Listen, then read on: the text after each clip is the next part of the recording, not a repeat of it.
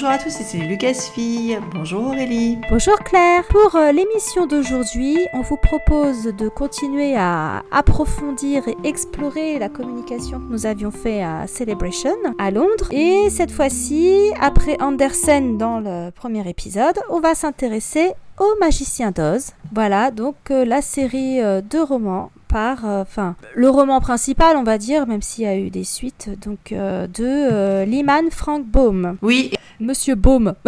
Monsieur, Baum, Monsieur Baum, même il faudrait presque le faire à l'allemande, tu vois. Ach. Baum. Ach. Bon, en fait, euh, je pense que c'est bien qu'on continue à suivre euh, la route de briques jaunes, donc qu'on l'emprunte avec vous aujourd'hui, parce que je crois qu'en ce moment, on a tous besoin de réenchanter notre quotidien. C'était Oui, le, oui. prin- c'était le propos de la communication, mais ô combien juste euh, en ce moment, finalement. Donc, réenchantons non pas seulement le quotidien, mais Star Wars aussi, en se- s'intéressant effectivement à ce roman, mais aussi au film. hein. Je pense qu'il faut largement exploiter le, le film de 1939, euh, classique culte, euh, voilà, indispensable, un des, des films les plus référencés, bien qu'il avait fait un gros flop à sa sortie. Et donc, ce, ces parallèles avec Star Wars sont euh, évidents, vous allez le voir. Et alors, surtout, bah, ils sortent pas de chez nous, hein, parce que dès 1977, en fait, ils avaient été faits, dès Voilà. la sortie du film. Donc c'est pas un truc qu'on a inventé, même si bah, il y a des rapprochements peut-être qui n'auront pas été faits, notamment avec la, la post-law, même s'il va être beaucoup question de la trilogie d'origine. Bah pas que. Il y a la post-law aussi, on a pas mal de choses à, à en dire. Euh, et vous savez que c'est une corvée pour nous de parler de la post-law.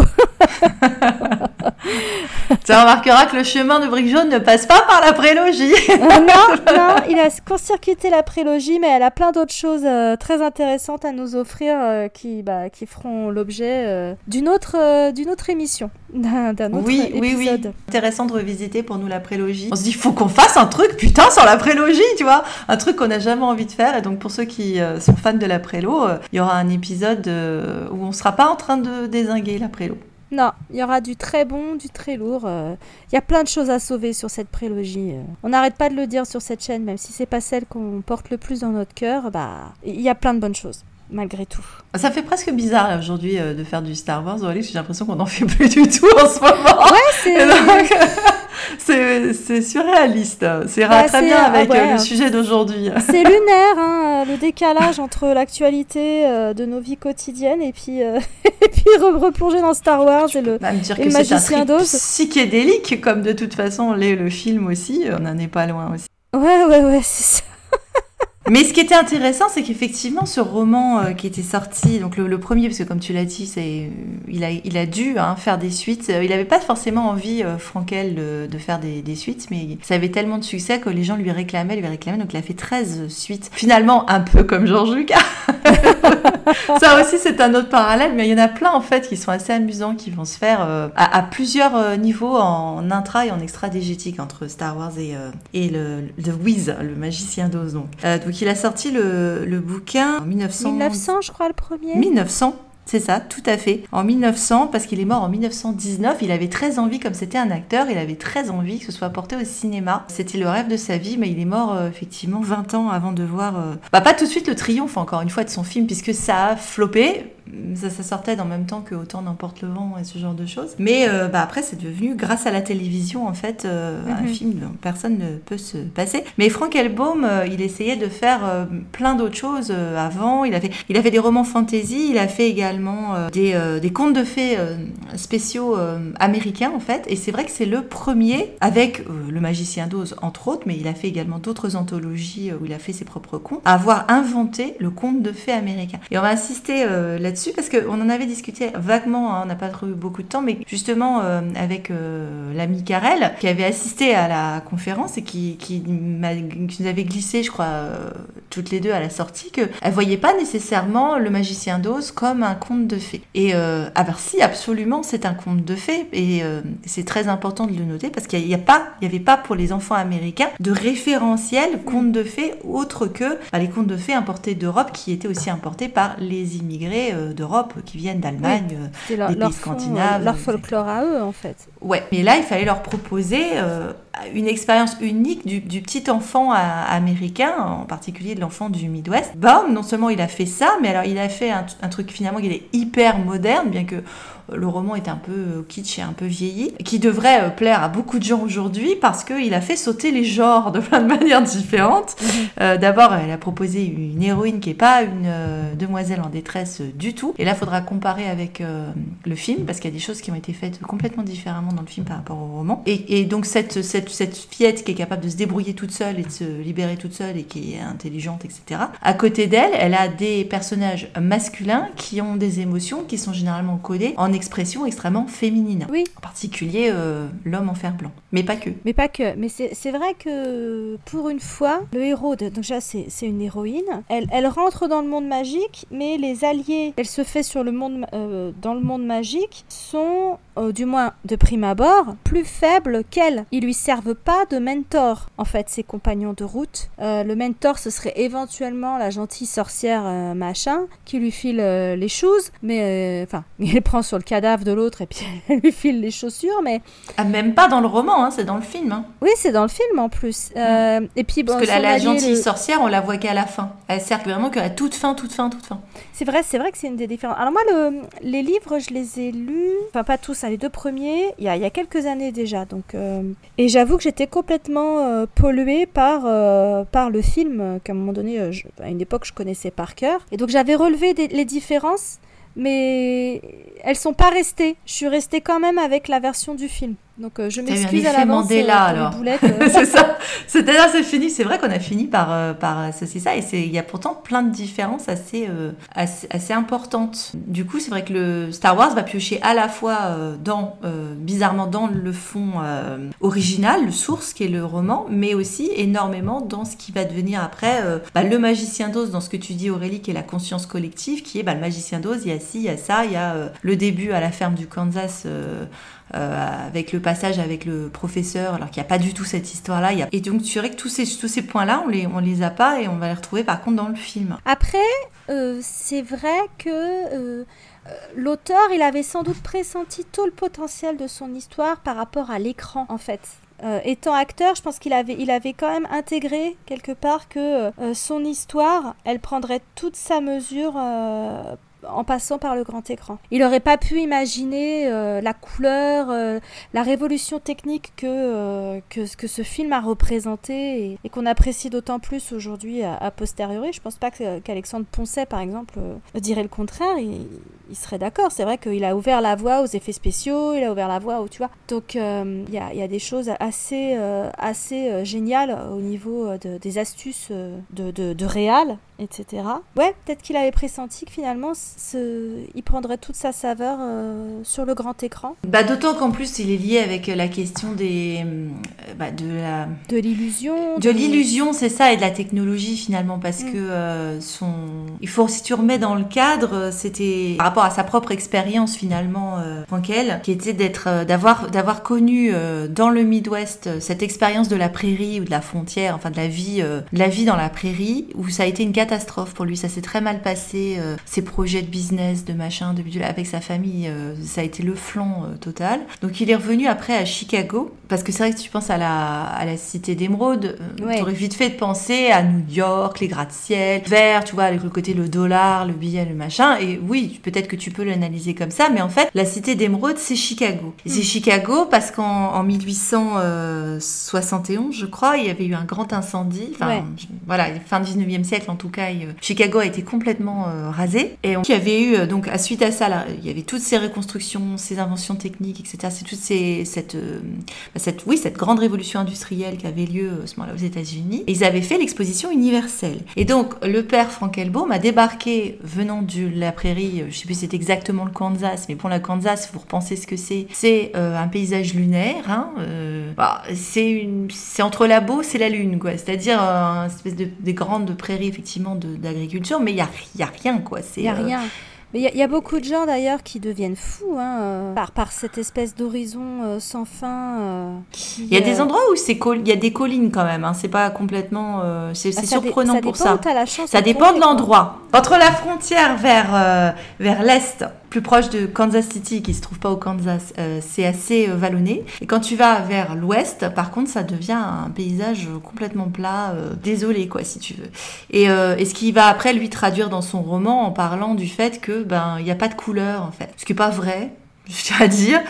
J'ai vécu, vécu, au Kansas, donc expérience euh, vécue. C'est pas complètement vrai, mais peut-être que ça a cette impression effectivement d'être délavé et d'assez monotone, ce qui est encore une fois pas complètement vrai. Et effectivement, c'est dans le couloir euh, des tornades et des machins, donc ça lui permet de parler de ça aussi. Bon, mais donc venant de ça, il arrive à Chicago où tu as l'exposition universelle avec les pavillons, parce que c'est quelque chose qu'on connaît bien, qu'on a bien connu à Paris aussi, où tout est du factice et en même temps c'était le triomphe euh, du monde moderne avec les inventions des et Tesla avec l'électricité, le machin. Et ça, évidemment, bah, on le retrouve parce que c'est ces deux grandes figures, c'est les magiciens d'Oz en fait. C'est les mm. rois de l'illusion et les, c'est euh, magiciens de l'électricité. Et c'est un peu comme ça qu'on les surnommait en fait. Et je pense aussi, euh, Chicago, euh, plus encore que New York, c'est le berceau du gratte-ciel. Hein. Faut pas l'oublier non plus. Donc, il l'a vu aussi ça il a vu euh, les, tours monter et, défier euh, ce, qui avait été fait jusqu'à présent euh, sur les ruines vraiment de, l'ancienne Chicago où tout a été comblé, etc.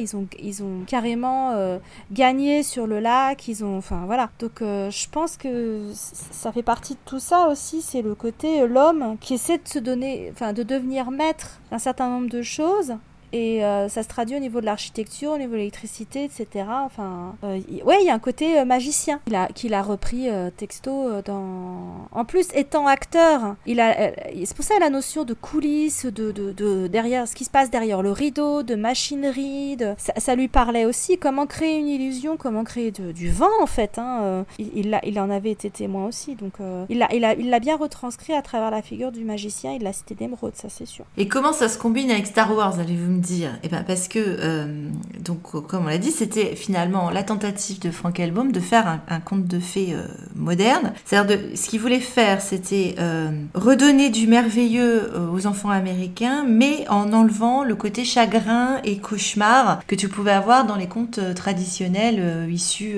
d'Europe, on va dire. Et bon, alors c'est vrai qu'après, quand tu vois l'adaptation du, roman au cinéma, je sais si la, la, la méchante sorcière de l'Ouest, elle a foutu des chocottes, elle a traumatisé des générations de mômes, en sachant qu'en plus ils avaient supprimé pas mal de séquences euh, avec la sorcière, tellement c'était effrayant et c'est déjà ce qu'ils ont gardé. Ça a suffi à te traumatiser les minots. Je crois que la plus traumatisée, ça reste l'actrice quand même. Oui, avec, déjà. Avec l'accident euh, fumigène, flamme, euh, machin, euh, Bibiche. Bah, pas que ça, ça son maquillage aussi qui était, était hautement toxique. Elle pouvait pas. fallait manger avec une paille, ça lui a niqué la peau. Ce, tournage était maudit, hein, ce film fait ah partie des films maudits. Il y a plein de trucs qui vont pas. Il y avait des orgies avec les, personnes de petite taille. Enfin, t'as des histoires de l'horreur sur ce film dans les coulisses. Même la, la peinture sur l'homme en fer blanc. Ça devait être l'épouvantail qui devait jouer son rôle et en fait il était allergique à la peinture à l'aluminium. Donc du coup ils ont filé le rôle à l'autre acteur qui lui apparemment n'était pas allergique. Mais par contre quand même son maquillage euh, à l'acteur d'épouvantail il était tellement marqué qu'il a passé des mois avant que ça s'efface quoi. Un, truc dégueulasse quoi. Je oh ah, vive les années 30, hein, Ah ça Ouais, ce que l'actrice a subi aussi en termes de lien avec Carrie Fisher, hein, parce qu'il fallait qu'elle perde du poids parce qu'elle était trop grosse. Euh. Enfin, voilà, c'était, euh, c'était, c'est l'usine à rêve, mais c'est l'usine à cauchemar quoi derrière. Ah oui, oui, bah, euh. c'est toujours aussi vrai. Welcome to Hollywood. Courez, sauvez-vous, pauvres fous.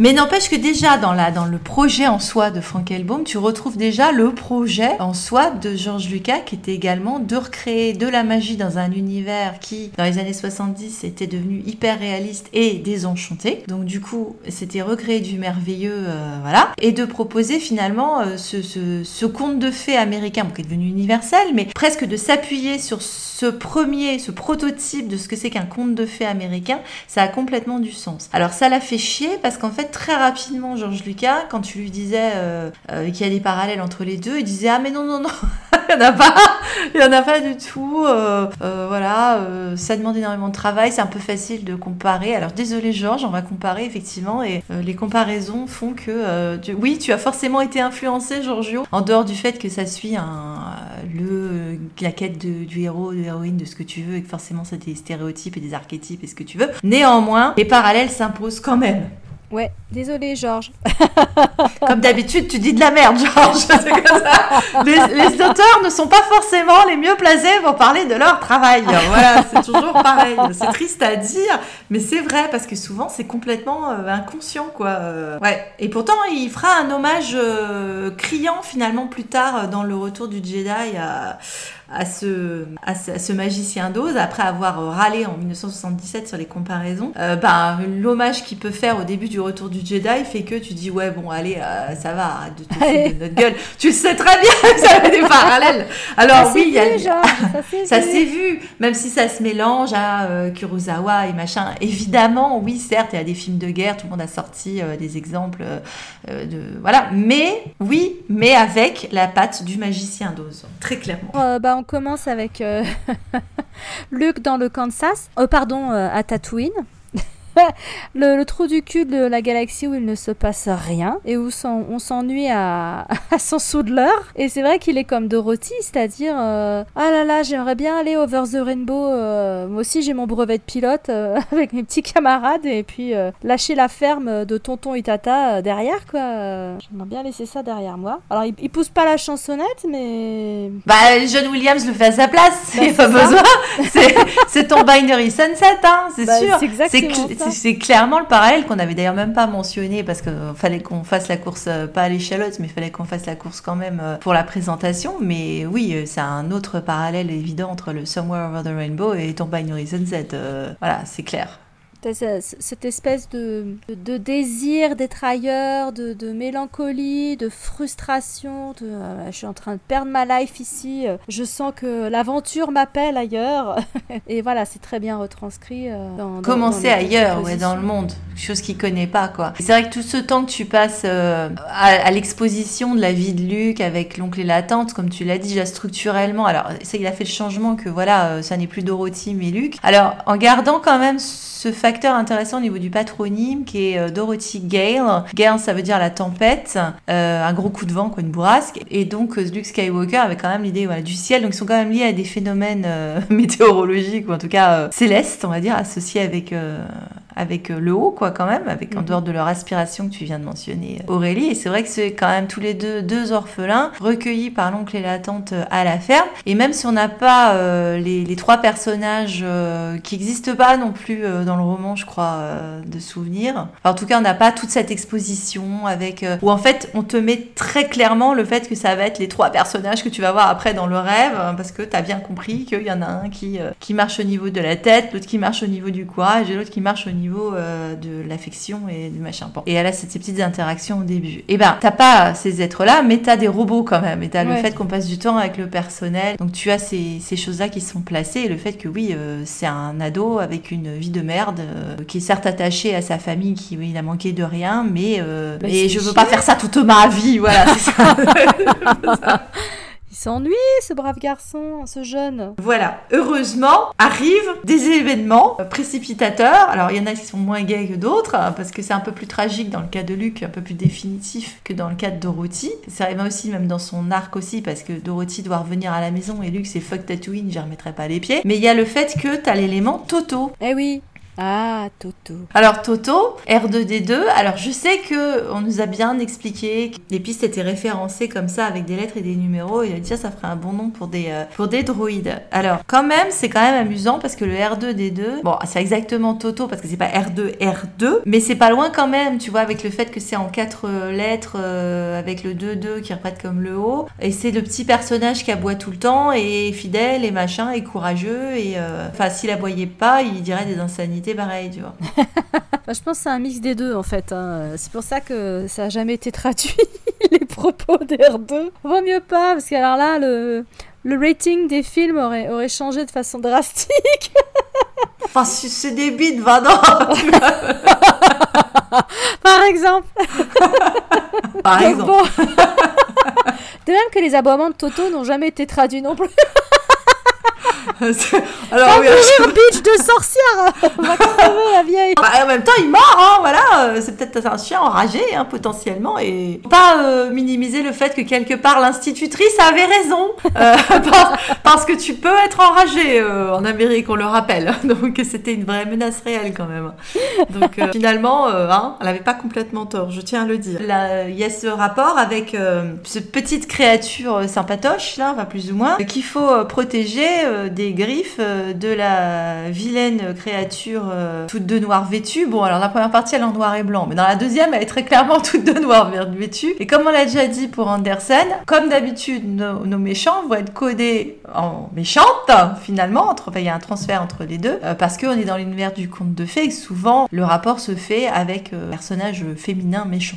Mhm. Parce que au parcours d'héroïne. Et là, littéralement, Luc, il a, il a pas piqué euh, les chaussures de, de, Dorothy, mais il a quand même piqué son arc, presque, à part la fin. Il a, eu un sabre bleu au lieu de souliers rouges. Oui, mais souliers qui sont normalement en argent ah dans le roman. Donc, pourquoi ils sont passés en rouge? Because Technicolor. Hmm. Sinon, euh, ça, aurait dû être des... Bah oui, mais sinon, c'était des souliers en argent, et donc tu restes très proche finalement de ce sabre laser. Mhm. Tu vois, argenté quelque côté métallique. Bah oui, côté métallique. Si je suis dans l'extra diégétique d'ailleurs maintenant, je tiens à dire qu'il y a quand même un, la chaussure, les chaussures en, bon, c'est en avance sur la postlogie, mais ces chaussures, on va les retrouver euh, plus tard liées à la postlo d'ailleurs, parce que euh, quand Carrie Fisher voulait euh, savoir quel était le scénario de la, du réveil de la force, elle a essayé de soudoyer Michael Kaplan, le costumier, pour avoir des informations sur l'histoire. Et elle l'a soudoyé en lui disant que bah, si tu me passes le scénario, je te ferai voir euh, les fameux euh, souliers euh, en rubis de Judy Garland que sa mère, grande collectionneuse d'objets de Hollywood, donc Debbie Reynolds, avait acheté. Et elle lui avait dit qu'elle lui montrerait les, souliers. Alors apparemment, il a pas cédé et il a bien fait pépère parce que de toute façon, Debbie Reynolds, elle les avait revendus en 2011. Donc en plus, ça a été pleine de merde, Carrie Fisher. elle était en train de l'entuber en long, en large, en travers. Elle n'aurait pas pu lui montrer autre chose que d'une photo. Donc, mais voilà, c'est amusant parce qu'effectivement, ces souliers là, ce, sabre de l'héritage ou ces souliers de l'héritage, bah finalement il se retrouve entre Star Wars, tu vois, et le magicien d'Oz, il y a des, il y a des chassés croisés. c'est assez marrant en fait. Hein. Quand la vraie vie dépasse la fiction. ah mais complètement. Donc les trucs entre, tu vois, entre le magicien d'Oz et Star Wars, il y a l'histoire entre les deux, euh, elle en finit jamais en fait. C'est assez amusant. Sur la brique jaune, ça aurait juré. C'est plus joli le rouge sur le jaune. Oui, ça fait plus de ce contraste. Je suis d'accord avec toi. Mm. Bah, alors du coup, euh, l'un comme l'autre, ils sont finalement euh, enlevés à leur univers chiant et, quotidien et routinier où il se passe rien, bah, par une tempête. Et oui. parce que bon, bah, évidemment, Dorothy, elle est embarquée par une tornade et elle se retrouve dans un patelin. Elle dit hop bah, et au Kansas, Toto. Hein. Et puis, bah, Luke, lui, euh, c'est littéralement des Storm Troopers qui vont dévaster sa maison. Euh, alors, tu l'as dit, c'est plus tragique pour lui parce que sa famille, euh, son oncle et sa tante sont massacrés. Et du coup, bah, c'est ce qui, ce qui va le pousser sur le chemin de l'aventure, alors qu'il avait refusé son appel à l'aventure juste avant en disant Obi-Wan, ouais, je m'en fous de ton sabre, j'ai une moisson à faire.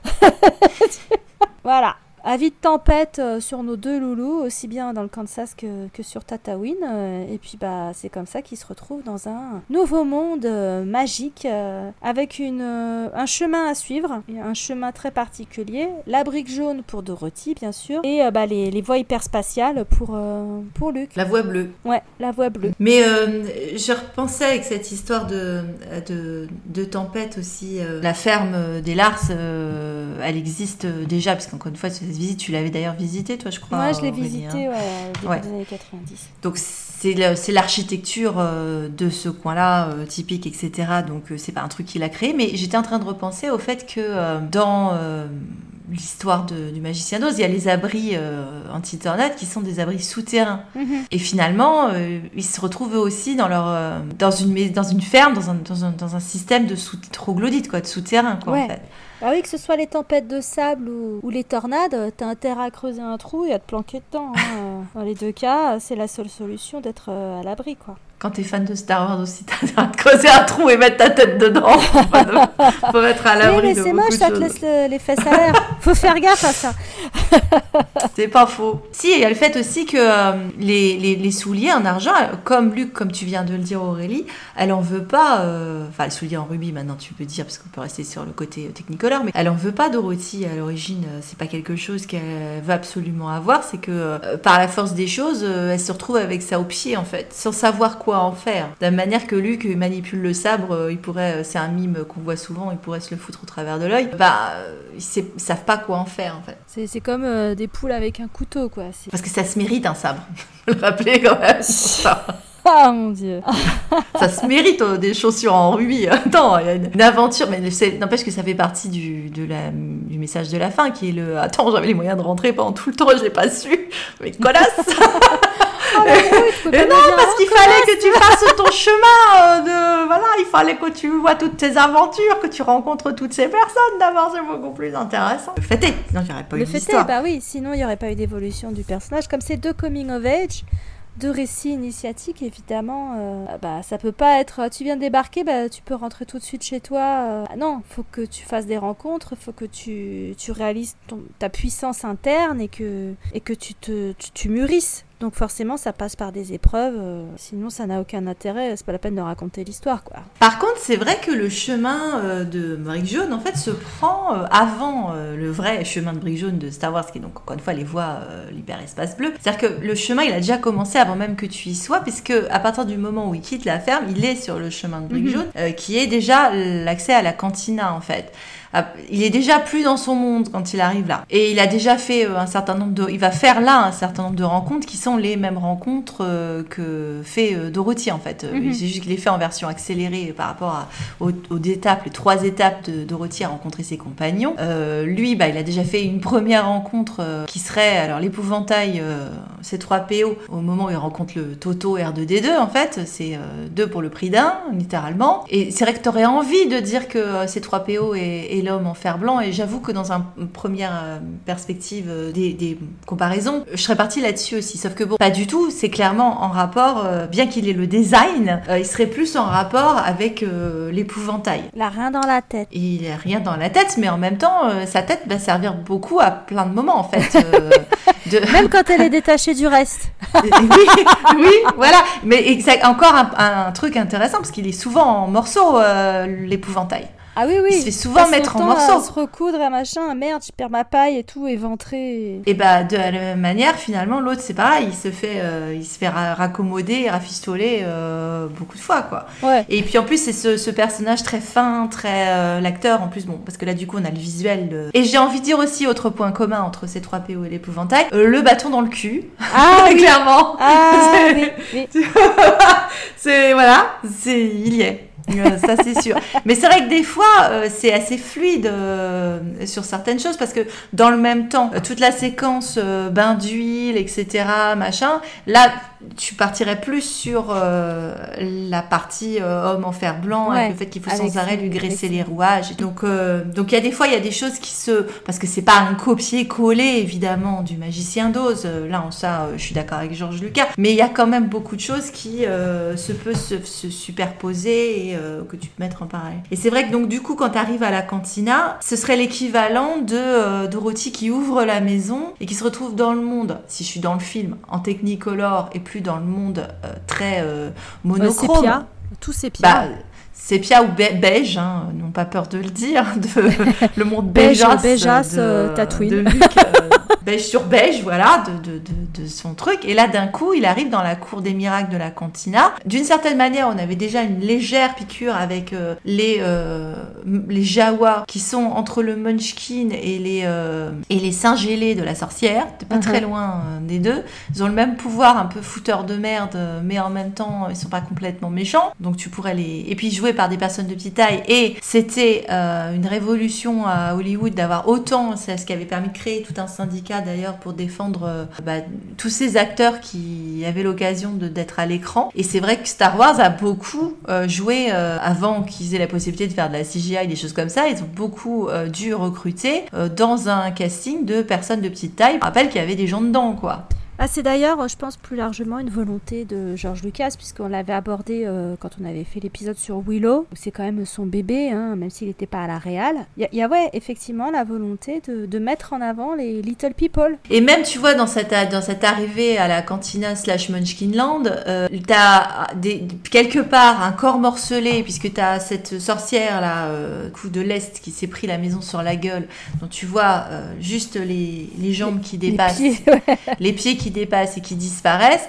Tu as ce bras coupé dans la cantina. Alors oui, il y a d'autres références, etc. Mais finalement, on a quand même cette question d'un membre, euh, d'un membre coupé, tu vois, ou d'un membre machin, de cette, cette, cette, incursion de la violence dans un univers béjasse. voilà, donc euh, pareil pour Dorothy, euh, elle a jamais foutu des maisons sur la gueule des gens, si tu veux. Ah bah j'espère, oui, c'est pas le sport national. C'était pas une meurtrière avant, tu vois, là, de quoi elle devient une meurtrière, c'est un truc qui est quand même compliqué pour elle, même si c'est l'héroïne du jour. C'est un truc compliqué à, à encadrer, si tu veux. Bah, le, le, le Luc, euh, il n'était pas. Euh, bien qu'il y avait des, visiblement des, des, des, problèmes avec les, euh, les hommes des sables.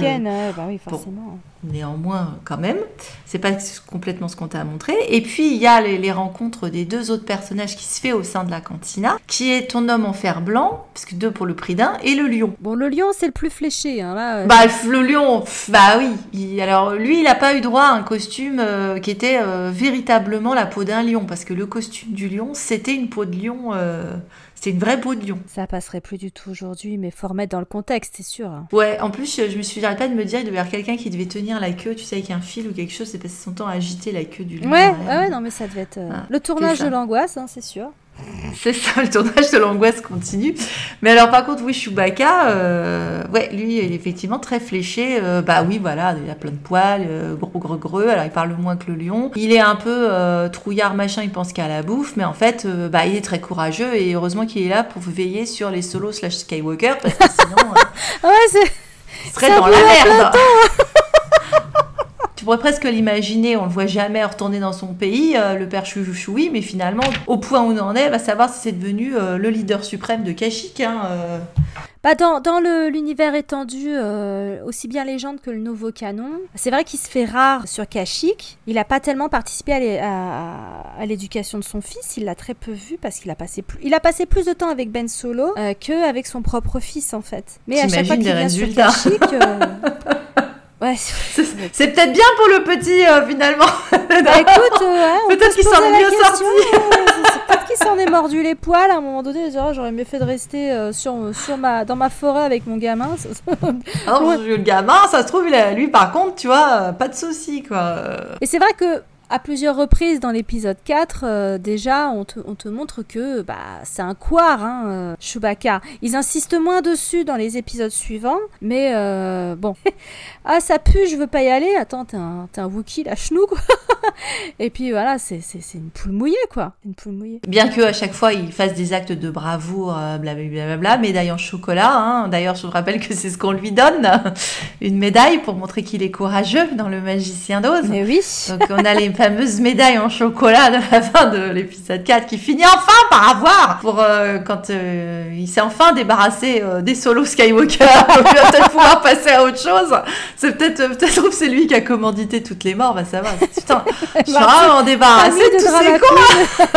Je vais pouvoir revenir et devenir roi sur Kashyyyk maintenant les mecs ça commence à me gonfler ces conneries hein. je prends ma médaille et maintenant je me barre hein. peut-être pour ça qu'il est pas avec Rey quand elle retourne sur Tatooine. Fuck that shit est déjà euh, en route pour la maison. Surtout s'il apprend qu'elle s'est baptisée Skywalker, elle dit Oh putain, non Non, non, je, non. Le trouve à signer un contrat, tu sais, façon scientologue, avec 3 euh, milliards de vies euh, dédiées au, au, machin, là, au Skywalker, on va savoir. Enfin, je.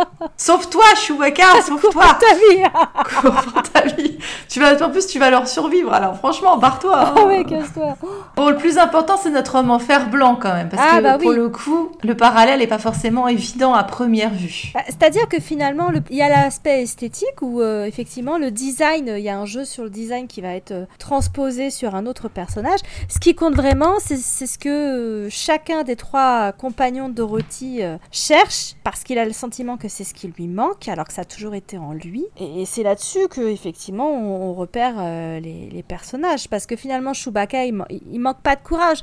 Vraiment, quand ils sont au pied du mur, il est courageux Chewbacca. Et Han Solo, même s'il veut en renvoyer cette image de euh, ouais, euh, j'ai pas de cœur, euh, je suis là pour le pognon, je m'en fous de ta cause, je m'en fous, gna gna gna. Ils vont tuer la princesse, bah mieux vaut elle que moi, c'est ta future femme, connard. Et donc c'est quoi? Bah finalement, si, il a du cœur. C'est ce que lui dit la princesse quand il revient après avoir aidé Luc à défoncer. euh, Parce que Luc, c'est tout rien en fait. Hein. Dorothy, c'est soit je tue personne, soit je tue euh, un milliard de personnes euh, sur l'étoile de la mort, tu vois. Y compris euh, les. les- Je leur fais tomber la maison dessus, moi, tu Ah, vois. C'est tout rien le mec. Hein. euh, C'est non, non. Moi, je me pas de demi-mesure. Je ne me lève pas à moins d'un milliard de morts. Léa dit à Han Solo, bah, euh, je savais qu'il y avait du bon en vous, donc comprendre euh, malgré tout ton déni, etc., et tout ton laïus que tu nous fais depuis la cantina, bah euh, évidemment que si, t'as du cœur en fait. Rodrigue, est-ce que c'est vrai que tu as du cœur? Va Rodrigue, je ne t'ai point. En plus, on est passé par Marcel Pagnol. Le pagnol qui récite au corneille quand même, je tiens à le dire. On n'est plus un, un, un, un mix près. Ah bah tout, hein, euh, si Georges le fait, on peut le faire Ah, aussi. les crossovers de la loose. hein. le, cro- le crossover en provençal. Que ça reste méditerranéen, c'est pas grave. Euh, donc, euh, ouais. Mais, mais je dirais quand même, même si le design, que par, par, cynique, par effet de cynique doc, si je dois sortir des gros mots, Ah oui, c'est vraiment un gros métonymie, mot, là. on, on les confond tous les deux, en général, ça n'a pas d'importance.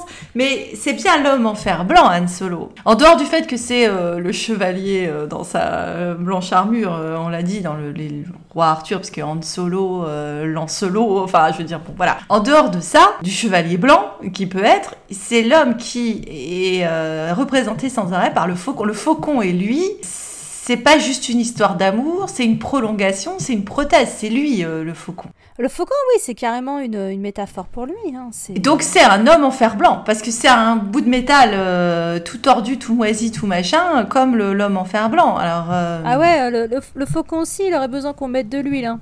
Mets de mais l'huile. de l'huile Bah il arrête pas d'en mettre de lui, hein. il arrête pas de rafistoler à C'est droite l'huile à de gauche. coude, mais je suis pas sûre que ça suffise. en Ah, morceaux c'est d'ailleurs, et c'est marrant parce que quand tu as l'histoire de l'homme en fer blanc qui est racontée dans le roman, il raconte que il, était euh, amoureux d'une munchkin, je crois. C'est un amour inter, euh, machin, un truc comme ça. Et euh, la famille était pas d'accord, hein. payé je sais pas quoi, une sorcière où il y avait toute une histoire comme ça, une des deux sorcières là qui est venue et qui, qui, a, qui a fait un, un sort pour protéger, pour pas que ça se marie. Et donc en fait, je crois qu'il se faisait couper petit, petit à petit et à chaque fois qu'il se faisait couper, on remplaçait par, euh, il perdait, tu vois, il a perdu un bras, il a perdu, on remplaçait par un morceau de fer. Donc ça a été un démembrement progressif avec remplacement, comme dans du Star Wars, j'ai envie de te dire, avec des prothèses. Ah, Bon, c'est tellement vois Star Wars.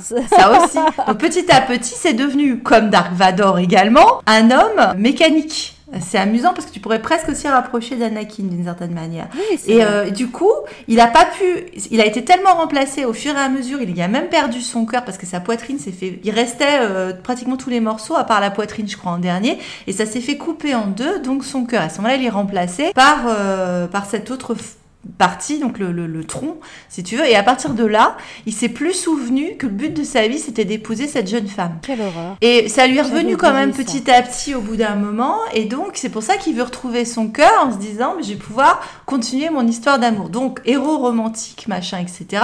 Anakin aussi, finalement, qui a été coupé en morceaux et machin, et qui a perdu son cœur et avec l'histoire d'une jeune fille avec leur amour et tabou sur Naboo. Et donc, du coup, eh ben, c'est intéressant aussi cette affaire. Donc, ouais, héros romantique. Remplacé par, euh, par des. Alors, Han Solo n'aura rien de remplacé. Non.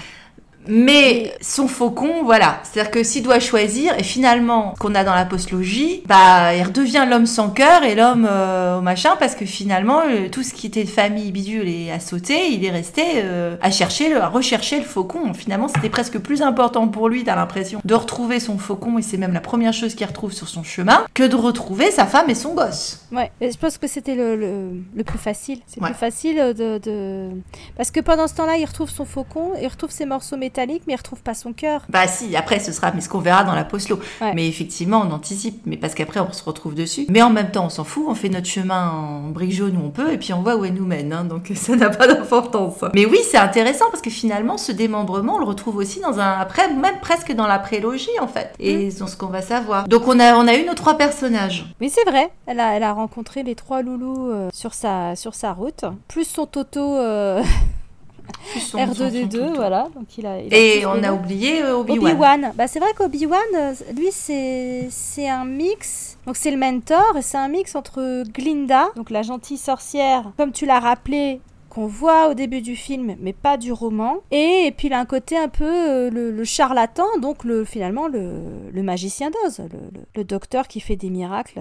C'est un mix des deux en fait. Parce que lui aussi fait l'illusion quand tu dois faire le Jedi Mind Trick, tu dis, hmm, mon gars, il crée une illusion pour les Stormtroopers. Donc euh, il le dit même à Luke, l'œil ne voit que la surface des choses, notifie pas. Donc c'est bien, il le met en garde contre, les, contre certaines illusions, bien que lui-même en pratique. Donc il a un côté ah, magicien d'Oz aussi. Complètement parce que quand il entube euh, les Tusken euh, en faisant croire qu'il est un dragon crête, c'est typiquement euh, ce que ferait le magicien d'Oz ou le, professeur Marvel, là au début, là, le charlatan, qui a été du coup créé de toutes pièces pour le film et qui a rencontre au début en fait. Après, je sais pas si c'est un personnage qu'on retrouve après dans les suites parce que j'avoue ne pas avoir lu les suites. Alors peut-être qu'après, il y a, y a peut-être des utilisations d'autres choses, peut-être qu'il est présent après, peut-être que j'en sais rien. C'est marrant parce que ce que tu disais avec les illusions et machin, parce que justement quand elle le elle le rencontre quand elle fait sa fugue, parce que c'est pareil, euh, Luc est obligé de partir, de fuguer de la maison finalement, il est obligé de courir après R2D2 qui se barre là, de la même manière que euh, Dorothy, elle, est obligée de fuguer euh, pour protéger Toto en fait, elle est obligée de partir de la maison à cause du, truc qui est en vadrouille quoi, et que sinon le, le, chien on va le piquer, donc du coup elle est obligée de se barrer avec, euh, son panier sous son bras et son, chien. Et c'est là qu'elle part en fugue et de tomber sur le professeur Marvel. Et c'est au cours de la fugue que, euh, bon, malgré lui, hein, puisque du coup, le, Luc avait pas nécessairement prévu de fuguer, mais bon, il est obligé de partir à la chasse au R2D2. Et c'est là qu'il tombe sur Obi-Wan en lui disant bah mais j'ai pas le temps machin blablabla. Mais il y a un truc intéressant c'est que quand Dorothy rencontre le magicien qu'elle enfin le charlatan qu'elle prend pour un vrai magicien cours d'Europe et tout etc il se sur son sur sa sur sa carriole là il a marqué ça c'était le grand magicien qui allait dans toutes les, les cours d'Europe et bidule Obi-Wan euh, Jedi machin qui a fréquenté euh, des la monarchie et tout. Je sais que c'était pas écrit mais c'est quand même intéressant si tu veux dans le dans le projet. Parce que c'est vraiment quelqu'un qui a fréquenté des têtes couronnées si tu et elle, elle lui dit un truc, c'est que quand il fait son illusion d'essayer de lire dans sa bouboule de cristal, ce qui est très Star Wars de lire dans les bouboules, du, coup, il, il, arrive à l'entuber en disant bon, ferme les yeux, il regarde une photo, il a tous les renseignements qu'il peut avoir pour lui faire croire qu'il voit quelque chose. Et elle lui dit mais c'est formidable, c'est comme si vous arriviez à lire dans mon esprit. Et ben c'est ce que font les Jedi, ce que tu viens de rappeler avec les Jedi Mind Tricks, d'essayer de manipuler les esprits, euh, pas nécessairement lire dans les esprits, mais en tout cas arriver à manipuler les esprits. donc tu retrouves cet élément-là aussi. Il y, a plein de parallèles qui sont soit visuels, soit, mais essentiellement quand même euh, thématiques sur, euh, sur les motivations des personnages. C'est surtout, surtout là que ça Et c'est peut-être, c'est peut-être aussi pour ça que George Lucas peut-être de bonne foi, a dit mais non, pas du tout, le magicien d'Oz, gna gna gna. ça se trouve, c'était inconscient. ah, mais je pense. Mais quand même, il y a un moment où le nombre de fois où l'homme en fer blanc se prend des, se prend des commentaires qui est euh, vieux tas de rouille, machin, etc. Tu te dis, ok, euh, piece of junk garbage, là, euh, je te vois quand même, tu vois, un moment.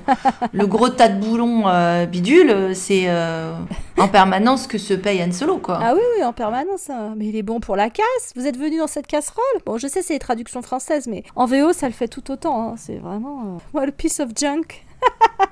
Il a pas de cœur, il est, en métal, euh, pas en très bon état. Et, finalement, bah, on se rend compte qu'il a du cœur et que son vaisseau, il est peut-être moche, mais il envoie du bois, quoi. Donc, euh, qu'il faut pas se fier aux apparences. Sauf que dans notre euh, épisode 4, les loustiques, une fois qu'ils se sont rencontrés, qu'ils ont un, projet commun d'aller chercher, bon, dans le cas d'Anne Solo, du pognon, hein, du coup, qui vont jamais arriver à la cité d'émeraude. Parce que finalement, quand tu as les visuels après d'Alderan et quand tu vois Wizard of Oz, tu as quand même des choses en commun, quoi. Le côté lumineux, euh, ses tours euh, particulières, etc.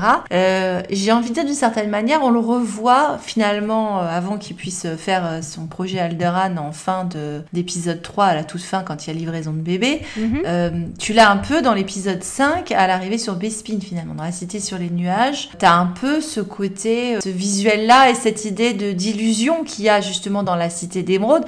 Cité d'émeraude, cité dans les nuages. Voilà, déjà tu pourrais dire. Et puis ces espèces de ces illusions là quoi, parce qu'on sait que euh, c'est l'univers de la pègre, que tout n'est pas si simple, que les amis peuvent devenir euh, des ennemis, que voilà. Est-ce que c'est vrai que les, les parallèles avec le magicien d'Oz, ils sont très forts dans l'épisode 4 et encore une fois, ça se continue dans, sur, les autres, sur les autres épisodes, puisque même, même avec l'épisode 9, vu que notre pauvre Chewbacca il finit par hériter de sa médaille, qui, enfin c'est pas la sienne en plus, c'est celle de, de Anne, qui, hum. qui, finit par récupérer, quoi. Donc, Ah, ça se poursuit. Bah, j'arrive dans le 5 quand ils arrivent à Bespin, qui sera un parallèle avec, avec la Cité d'Émeraude, c'est le fait qu'ils aient droit à un relooking. Oui, c'est vrai, c'est vrai. Que tu vois pas à l'écran insister avec ha ha ha ou ha ha avec la chanson et, le cheval, mais, mais c'est l'idée quand même, parce qu'ils sont, ils sont tout relookés, tout propres sur eux, quoi. Ils ont pas fait des frisettes à Chewbacca. Non, mais il est tout propre. Euh, et puis, euh, C3PO, il brille comme il a plus brillé depuis longtemps. Enfin, comme il brillait pas même au, début. Il oui, a il a pas, pas longtemps.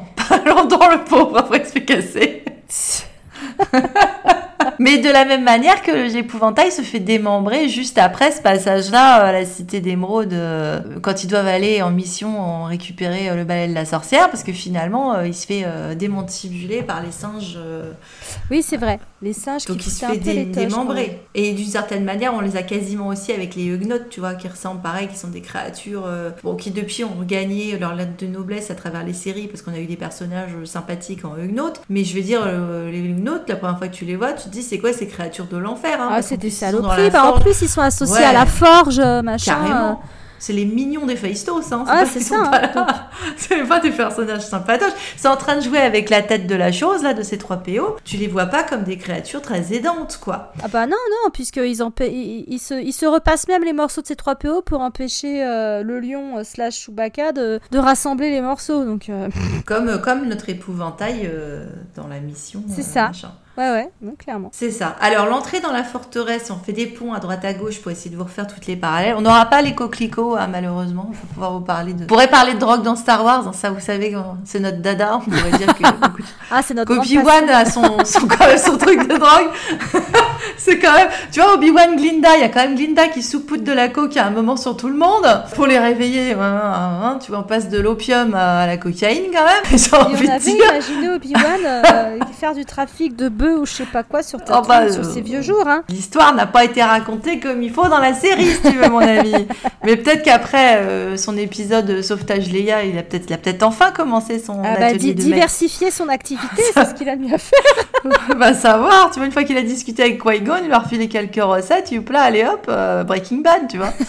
Direct. Mais bon, donc du coup, quand ils veulent infiltrer euh, la forteresse, forteresse slash étoile de la mort, se passe un truc que t'as pas du tout dans le roman, parce que dans le roman, euh, Dorothy, elle a besoin de personne, comme la princesse Leia finalement, quasiment, on pourrait dire. Cette infiltration en prenant euh, le costume des gardes, là tu l'as dans le Star Wars et tu l'as dans euh, le film, dans hmm. l'adaptation du film. Avec carottage d'un des deux gardes de la même manière que ils font dans le, dans le film. c'est juste c'est traité en mode comique quoi. On voit rien dans ces casques. ah bah c'est un peu ça parce qu'ils ont pas l'air super à l'aise entre le, la tenue, le machin. Enfin c'est quand même un costume assez particulier quoi. Donc c'est vrai que l'infiltration euh, en prenant le, costard euh, des gardes euh, sur place. Bon c'est un grand classique par ailleurs, mais le fait est que là c'est quand même. Et en plus il y a un côté grand guignol dans les deux cas. Alors le grand guignol ça reste un, un petit peu le, le, ton par défaut, je dirais, sur le film du Magicien d'Oz, même s'il y a des moments très poignants euh, par ailleurs. Et puis, vraiment, c'est les pieds nickelés qui, euh, qui essaient d'investir euh, l'étoile de la mort hein, dans l'épisode 4. C'est vraiment des bolos. dans les couloirs, mais c'est pareil dans le Magicien d'Oz, tu vois, il y a des courses-poursuites à droite à gauche. C'est presque du quoi. Je veux dire, entre l'autre qui hurle, machin, l'autre qui voit rien dans le casque, qui les Stormtroopers dans le fond qui a pas vu la porte. oui, voilà, moi je veux dire. Ne On sait que c'était pas. fait exprès, mais ils l'ont gardé au montage. Et c'est le côté bricolo-bricolette, font un peu euh, tournage de l'angoisse aussi, tu vois. Euh, ah bah, je suis sûre qu'il devait y avoir des trucs maudits aussi euh, ah bah, clairement, sur le tournage de Star Wars. Hein. Déjà, tu tournes dans le désert, t'as des chances que ce soit maudit. Alors, pas du level de Terry Gilliams, qui lui est maudit de chez. Je pense qu'il bat tous les records, mais, mais quand même. Et bon, c'est vrai que Vador euh, foutait autant les toches finalement que la sorcière, parce que le côté croque-mitaine, euh, etc. Mais je dirais que, bon, il n'a pas la même faim euh, que la sorcière, et puis il a plus peur du sable que de l'eau. Mais. Il a été fondu quand même, hein, comme la sorcière. Mais bon, dans la lave, hein, pas avec de la flamme. Bah, bah, dans les deux, les deux sont quand même associés à, des effets euh, pyrotechniques fumigènes. Ah, bah, hein, bah, quand il arrive, oui. Quand il arrive, elle, c'est quand t'es part, euh, pauvre actrice, encore une fois, quand t'es part avec la trappe et machin, que ça s'est mal, euh, mal goupillé. Prowse s'en est mieux sorti. Ils sont quand même, il y, a une mise en scène pour, pour foutre les toches dans, dans, les deux cas, quoi. Puis ils ont des machines volantes aussi où ils font des tourbillons à droite à gauche, je pourrais dire ce genre de choses. Hein. C'est quand même la fin du film. That's a good trick! c'est ça. Yeah, that's where the fun begins. Bizarrement, le moment où Obi-Wan euh, se sacrifie, t'as euh, le même effet euh, où on se retrouve avec juste des vêtements au sol que la mort de la sorcière qui, a, qui disparaît encore une fois parce qu'elle passe son temps dans des trappes. Là, pour cette fois-ci, elle s'est pas fait cramer la gueule. Mais il y a ce, ce voilà, ce, ce, reste plus que ce, ce, tas de vêtements au sol. C'est ce qu'on a avec la mort d'Obi-Wan à la fin, avec Vador qui donne un petit coup de pied dedans. Juste pour être Non, je, just checking. Je voilà, bah pratiquement, faut leur on s'attendrait presque à ce que Dorothée ou l'épouvantail fassent pareil, tu vois. La fille a bien fondu, la vieille, parce que... on n'est jamais trop prudent. Sans le savoir, euh, intuitivement, ils savent qu'il faut appliquer la double dose. C'est le visuel. Et ce qui est, ce qui est même marrant, c'est que du coup, finalement, euh, bon, on disait Luc était Dorothée, mais bon, tu diras, maintenant, c'est des jumeaux qu'on le sait. Ça ne le savait pas dans l'épisode 4 et Georges Lucas non plus. Presque à un moment, euh, effectivement, l'arc de Dorothée arrive à se concentrer entre le début de Luc et après la situation prisonnière dans la forteresse avec, bah, en même temps, je peux très bien me démerder toute seule, tu vois. Ah bah c'est sûr qu'elle reprend vite les rênes. Hein. Bah, vaut mieux parce que, parce que les autres, c'est des bolos qui débarquent et puis finalement la plus démerdarde euh, c'est Léa quoi. Oui c'est même dommage que le film avait enlevé euh, le fait qu'elle vraiment elle arrivait à sortir et c'est elle après qu'elle ait récupéré et réparé ses compagnons qui avaient été démantibulés. Euh, mais elle s'en sortait vraiment toute seule toute seule quoi. C'est dommage qu'ils aient fait ça comme ça. Mais par contre c'est vrai que du coup ces courses poursuites dans la forteresse avec garde et machin ça nous permet de refaire des comparaisons avec nouvel espoir. Le, seul truc, euh, je vois pas l'équivalent, c'est la Dianoga, tu vois. Il n'y a pas ce ah, passage par. Euh, non, mais parce que tout colle pas absolument. Déjà, on peut dire que la fin colle pas absolument du tout. Bien que euh, l'épisode 6, du coup, nous fait un retour vers la maison. bon, le constat est pas forcément tip top, puisque Luc est plutôt en train de dire Putain, j'ai habité là, c'est toujours aussi moche. Il n'y a rien à voir, j'ai grandi ici, tu vois. Il n'y a rien à voir. Mais c'est là, au tout début de l'épisode 6, où tu as finalement le clin d'œil avec euh, faute avouée et à moitié pardonnée du peut-être que finalement je vais peut-être pomper quelques trucs au magicien d'Oz de manière euh, voilà euh, inconsciente. Ou quand il nous colle ces 3 PO et R2D2 il manque un personnage bah, sur le chemin qui mène à, au palais de Jabba c'est les mêmes plans quoi. C'est le plan de c'est le plan de la route. Alors la route elle est moins dorée parce que c'est du sable merdique de Tatooine enfin de Californie. Mais mais n'empêche que c'est ce plan là avec derrière le palais de Jabba qui a moins de gueule que la cité d'émeraude de Jean Combien. Oui, parce que c'est plutôt bienvenue à Grabat. Ben, euh, pas tout faire. Hein. non, non, non. D'autres choses qui sont reprises dans que tu pourrais mettre en parallèle, c'est la question des hologrammes. Ah oui, euh, illusion là encore. Illusion et puis ces projections de visage euh, que tu as plusieurs fois. Euh, le premier hologramme c'est celui de Leia, mais finalement après quand tu te retrouves avec les têtes géantes, soit de Vador, soit de Palpatine, finalement tu te retrouves avec cette cette illusion parce que tu peux très bien, tu peux très bien ne pas savoir quelle est la taille réelle de Palpatine la première fois qu'il apparaît en projection. Si tu oui, oui, parce que ça aurait pu être n'importe quoi. Espèce de grosse tête. Alors à la base c'était une espèce, c'était une actrice avec mélangée avec, avec de la chèvre, si je ne m'abuse. C'était une actrice, ouais. Et puis après, ils ont fait euh, de la CGI. Euh... Pour coller avec Ian McDermott qui avait été, euh, qui avait été casté sur l'épisode 6. Ouais, c'est ça, exactement. Mais c'est vrai que ça, les gens pouvaient très bien ne pas imaginer le, la tête. Et, et euh, en repensant à la postlogie, à Snoke qu'on voit pour la première fois en projection, pouvaient très bien ne pas savoir qu'au début c'était une projection et penser que c'était finalement une créature géante. Quoi. En plus, il n'était pas juste avec la tête, il était en pied sur son trône. Ouais, ouais, ouais. Bah, c'est sûr qu'on aurait très bien pu s'imaginer. Voilà alors il cherche à, compenser quelque chose, lol, comme le prince Farquaad, mais ça on avait déjà fait la blague. oui, euh, mais il n'y a pas de raison qu'on s'en passe. Non, non, non, parce que les bonnes blagues, on, les refait, on s'en fout. Attends, Snoke. Euh, mais c'est vrai que Snoke, il aurait très bien pu euh, être un alien XXL, hein, parce qu'on voyait, on devinait déjà qu'il n'était pas très. Il avait pas l'air très catholique ce mec-là, tu vois, donc il foutait bien les toches. Genre, il a encore plus à compenser que, que Palpatine à, ce- à ce niveau-là. Bah oui, puis c'est quand même qu'un clone, pauvre. Oh, C'est quand même un cornichon. Quand tu sors du bocal, euh, que ah, tu ça doit pas être facile, hein, c'est sûr. C'est dur, hein, c'est Ah dur. là là là là, le pauvre. Il y a que Mikey Mae, tu vois, fallait qu'il compense derrière. Tu pars sur la question de l'illusion, parce que normalement le magicien est pas quelqu'un de, de mauvais. Euh, Il y a Luke qui réalise, là on, on voit quasiment avec l'histoire, euh, enfin l'épisode qu'on a fait sur les Jedi. Normalement, Luke réalise au cours de ces histoires que euh, bah, les Jedi c'était peut-être pas exactement ce que c'était. Ah, Voilà. C'était peut-être mieux avant, peut-être pas mieux avant. C'est pas exactement ce qu'Obi-Wan m'avait vendu, c'est de la merde. C'est la merde. De la même manière que les, les personnages euh, réalisent que bah, c'est de la, la poudre aux yeux, le, le magicien. Ouais, c'est du, c'est du flan. Après, c'est, c'est la maturité qui fait que tu, tu vois au-delà des illusions. Donc, c'est pas dé- déconnant que ce soit à l'issue du, du parcours. Je- je- après, je vois pas trop comment ça, comment ça, ça fonctionne par rapport à Luke. Dans le sens où lui, il- il- c'est beaucoup plus tard qu'il il voit à travers l'illusion des Jedi euh, et des Sith aussi d'ailleurs. Je dirais que dans l'épisode 6, il a, dé- il a dépassé parce qu'il est- il arrive à voir que ses mentors lui ont menti, si tu veux. Oui, et alors dire fuck you, euh, je vais faire. Parce qu'en fait, on n'en sait rien comment il se positionne. Oui, il dit euh, je suis un Jedi comme mon père, mais comme on a dit, je suis un Jedi comme mon père, ça veut pas dire grand chose en fait. Euh, Parce que, en fait, il en sait rien quoi. Bah, il sait pas de ce qu'il valait comme Jedi. Il euh. sait, que, son- il sait que son père, euh, il avait sa, sa propre façon de faire, quoi, visiblement. Sur un Jedi à ma sauce, quoi, en fait. On sait pas s'il va être euh, complètement afféodé. Tu pouvais pas le savoir à la fin du 6 qu'il allait partir en je vais faire un temple et tout faire euh, comme dans les holocrons. Et Jedi, c'était trop bien et c'était mieux avant.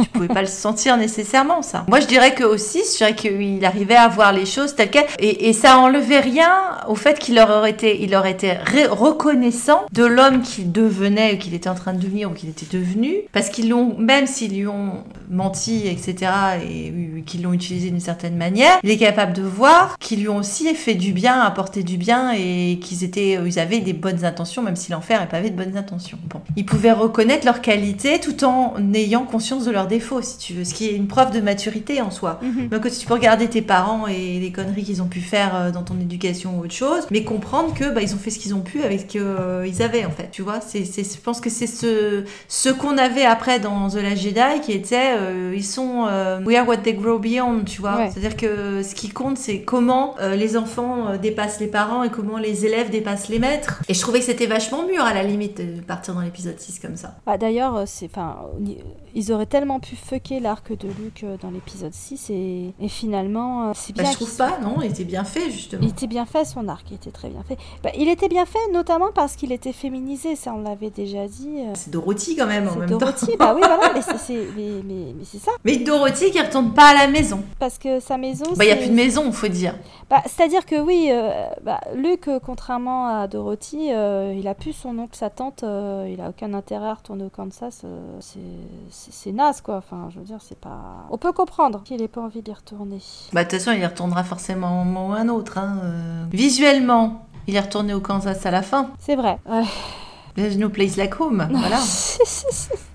On est bien qu'à la maison, je te le dis. Donc, on est bien que sur Tatooine. ah, Tatooine. Il y avait un autre visuel qui était intéressant, euh, qui est que les, les couloirs euh, dans l'étoile de la mort ont des reflets, enfin sont briqués euh, comme c'est pas possible. Donc, donc tu as les reflets qui se font et les couloirs dans le magicien d'os du dans le dans la dans la cité d'émeraude sont pareils, sont extrêmement briqués. Ah oui, oui, c'est ultra réfléchissant. Donc pour filmer, c'est la merde. Mais bah, comme ça, ça donne aussi l'illusion que tout est très grand, que tout est. Un cauchemar éventuel pour des caméramans, c'est parce que Ah, ça c'est sûr, en termes de réal. euh, Et pas seulement parce que tu vois justement, et ça ferait presque un pont avec la postlogie, puisque c'est ce, ce- cette salle hyper réfléchissante qui est l'univers du magicien d'os dans la cité d'émeraude, c'est-à-dire les couloirs de son palais, on va dire, et sa salle euh, d'illusion, ont inspiré à Ryan Johnson la séquence euh, de la salle du trône de Snoke, qu'il a appelé euh, l'homme derrière le rideau. Oui. Donc voilà, là, là, c'est complètement revendiqué. euh. Pour le coup, lui, il était pas parti en inconscient, si tu veux. Et alors, c'est amusant parce qu'il a choisi, euh, du coup, clairement, de mettre un magicien méchant. Oui. Et on a vu que des fois, on pouvait être entre les deux, quoi, euh, sur certains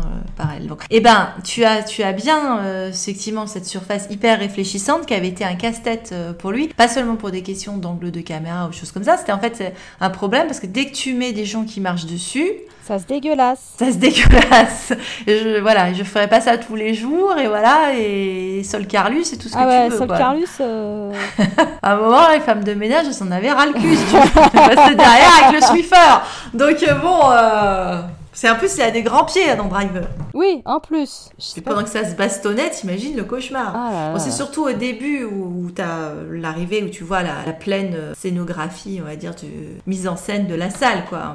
Proche, du coup, de cette mise en scène du, du magicien d'Oz, avec, euh, avec effectivement une structure euh, en trône, euh, pas avec une tête flottante, mais bon, elle le sera parce que ce sera coupé en deux. Et puis finalement, c'était cette espèce de, ouais, de mise en scène opératique que fait le magicien d'Oz pour asseoir euh, son pouvoir et se faire respecter. Bon, finalement, oui. Ce qui est terrible, c'est que euh, l'épisode 9 donne presque toute sa valeur encore plus à, à ce délire euh, représentatif de Snoke, puisque tu comprends qu'il soit encore plus à vouloir mettre une mise en scène de lui en super grand méchant, dans la mesure où il n'est qu'une marionnette finalement entre les mains de Palpatine Mhm. et un, un, un- un pur ersatz, enfin une espèce de voilà, une créature, un homme de paille. Donc tu pourrais comprendre qu'il est encore plus à vouloir donner l'illusion d'être euh, à la tête de l'organisation, parce qu'en fait, euh, bah, c'est juste, euh, ouais, c'est juste un homme de paille, mais c'est pas un épouvantail. Littéralement un homme de paille. Oui, non, c'est sûr. Et en plus, bah, il est très très moche. Il est pas aussi grand qu'on l'imaginait. Donc euh, c'est vrai que il a intérêt à mettre le paquet sur la mise en scène, la présentation. hein. Puis tous les grands méchants ont intérêt à mettre le paquet sur la présentation, de toute façon. hein. C'est à ça qu'on les reconnaît. On vous renvoie vers Megamind qu'on avait déjà cité à, à ce sujet. C'est euh, pour être un super méchant, il faut. Pour être un super méchant ou un vilain crush ou un héros, un un anti-héros en Ouais, rédemption. ça. Et nous, on est là que pour la présentation. Bah donc- oui, on est, on est- on est très très très euh, superficiel comme ça. Hein. Bah oui. Ah, la mise en scène, ça, ça marche hein, pour impressionner. euh. Comment te dire? On vient voir un film, donc on est là pour avoir du visuel. Bah oui, Donc en même temps, si tu ne donnes pas un spectacle total, Bichette, euh, merde, rentre chez toi. tu vois c'est pas la peine. Un peu. Bah avec quand même de la substance derrière, parce que sinon... euh, bah sinon c'est l'épisode d'intérêt. 9 et, et on ressort euh, pas contente, tu vois. Mais bon, passons justement sur la postlogie. Donc j'espère qu'on vous a convaincu que oui, les parallèles étaient bien là. Bon, encore une fois, euh, même si ils nous ont frappé, je pense que ça avait encore frappé plein de gens. Il y a peut-être déjà des choses que vous aviez déjà pu voir, vous étiez déjà sensible à ça par vous-même. Mais disons que ça fait rebelote avec la postlo. Bon, c'est logique. Oui, bah oui pour, pour le coup, oui. À nouveau, euh, on est sur un parcours, euh, on est sur un parcours d'héroïne. Donc euh, les parallèles vont se faire entre Rey et Dorothy. Cette fois-ci, euh, bah ce n'est plus le parcours de Luke, bien sûr. hein. donc euh, on, on est avec Rey qui est sur Jakku. Donc autant vous dire que Jakku c'est encore pire que Tatooine. Donc c'est le Kansas de la loose.